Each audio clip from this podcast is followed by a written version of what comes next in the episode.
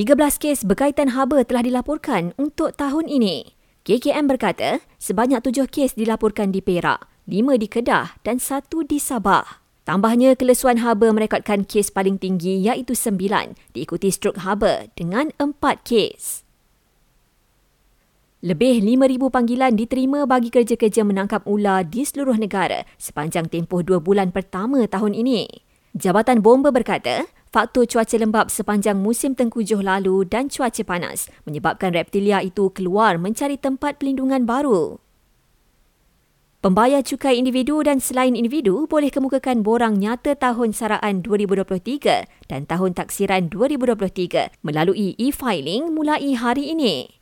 LHDN sarankan agar pembayar cukai menggunakan perkhidmatan e-filing menerusi portal MyTax.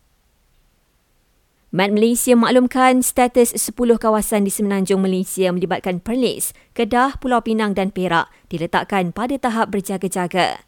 Manakala daerah pokok sena di Kedah alami gelombang haba dengan suhu antara 37 hingga 40 darjah Celsius.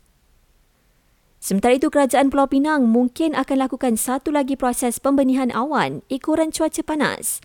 Sebelum ini, proses pembenihan awan yang telah dilakukan gagal menghasilkan hujan.